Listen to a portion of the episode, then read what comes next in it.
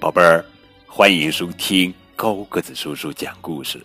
今天呀，我们要讲的绘本故事的名字叫做《眉笔伙计》，作者是张天木著，曾建勇绘，北京联合出版公司。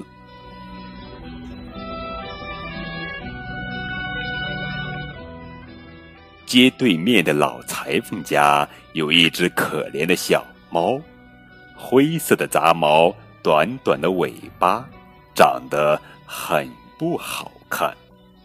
更不幸的是，它一生下来就没有鼻子。哎呦，这只没有鼻子的小猫，没有人喜欢它，只有老裁缝和它相依为命。老裁缝叫它眉笔伙计，每天。每笔伙计都陪着老裁缝，老裁缝也把他当成自己最好的伙伴，他们一起愉快的工作。但眉笔伙计还是希望自己能有个鼻子，他对着老裁缝的镜子，把小线轴粘在脸上当鼻子，把顶针粘在脸上当鼻子，把大线团粘在脸上当鼻子。把裤子粘在脸上当鼻子，唉，他很沮丧，因为哪一个都不好看，哪一个也都不像是自己的鼻子。我的鼻子到底去哪儿了？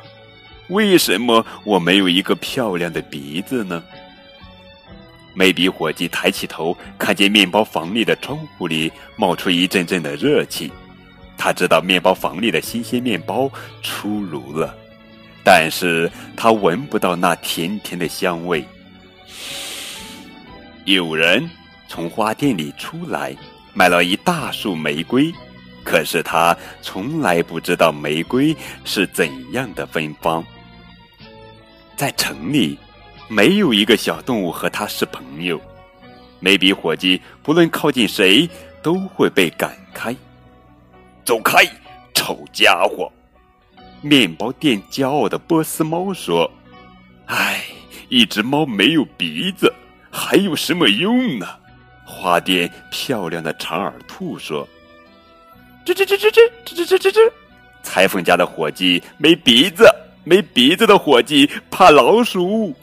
老鼠兄弟从垃圾桶里探出头，一边拉着手风琴。一边冲着眉笔伙计大声的唱着，眉笔伙计很难过，垂头丧气的走了。嘿，别挡路，没鼻子的！这时，铁匠铺强壮的斗牛犬走了过来，他一边走一边闻着什么。眉笔伙计感觉很奇怪，就跟在后面。走过垃圾桶时。老鼠兄弟也跟上了斗牛犬，一边走一边闻着什么。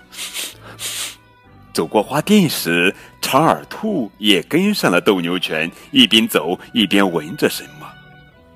走过面包店时，波斯猫也跟上了斗牛犬，一边走一边闻着什么。嘿，你们这是去哪儿呢？眉笔伙计更加奇怪了。谁也没有理会眉笔伙计，斗牛犬、老鼠兄弟、长耳兔、波斯猫都一边闻着，一边朝城外的森林走去。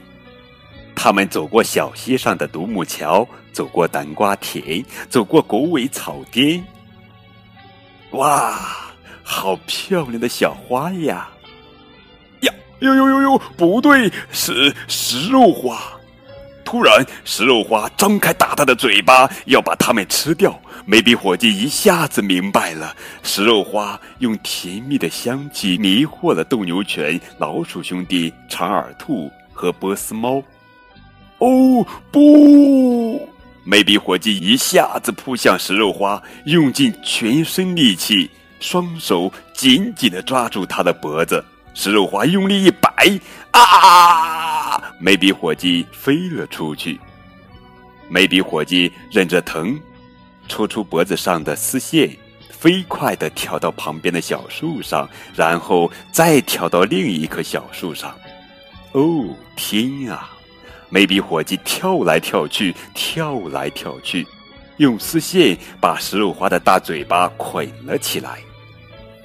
眉笔伙计摘下食肉花，扛在肩上，用它淡淡的香气引领着斗牛犬、老鼠兄弟、长耳兔和波斯猫，把它们带回了各自的家。第二天，斗牛犬照常在铁匠铺的门口威武地站着，波斯猫依然在甜甜的面包香味中打着瞌睡。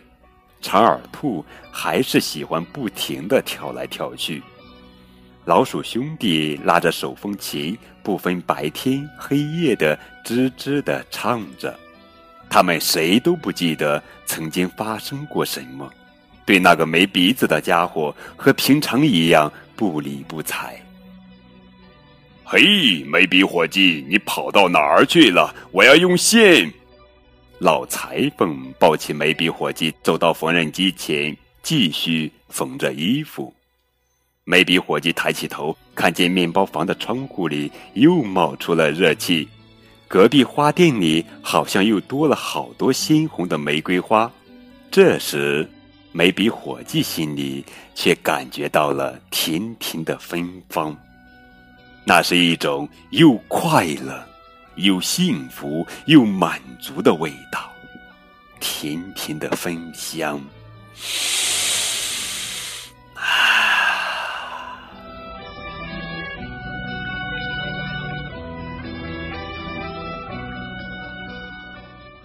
好了，宝贝儿，这就是今天的绘本故事《眉笔伙计》。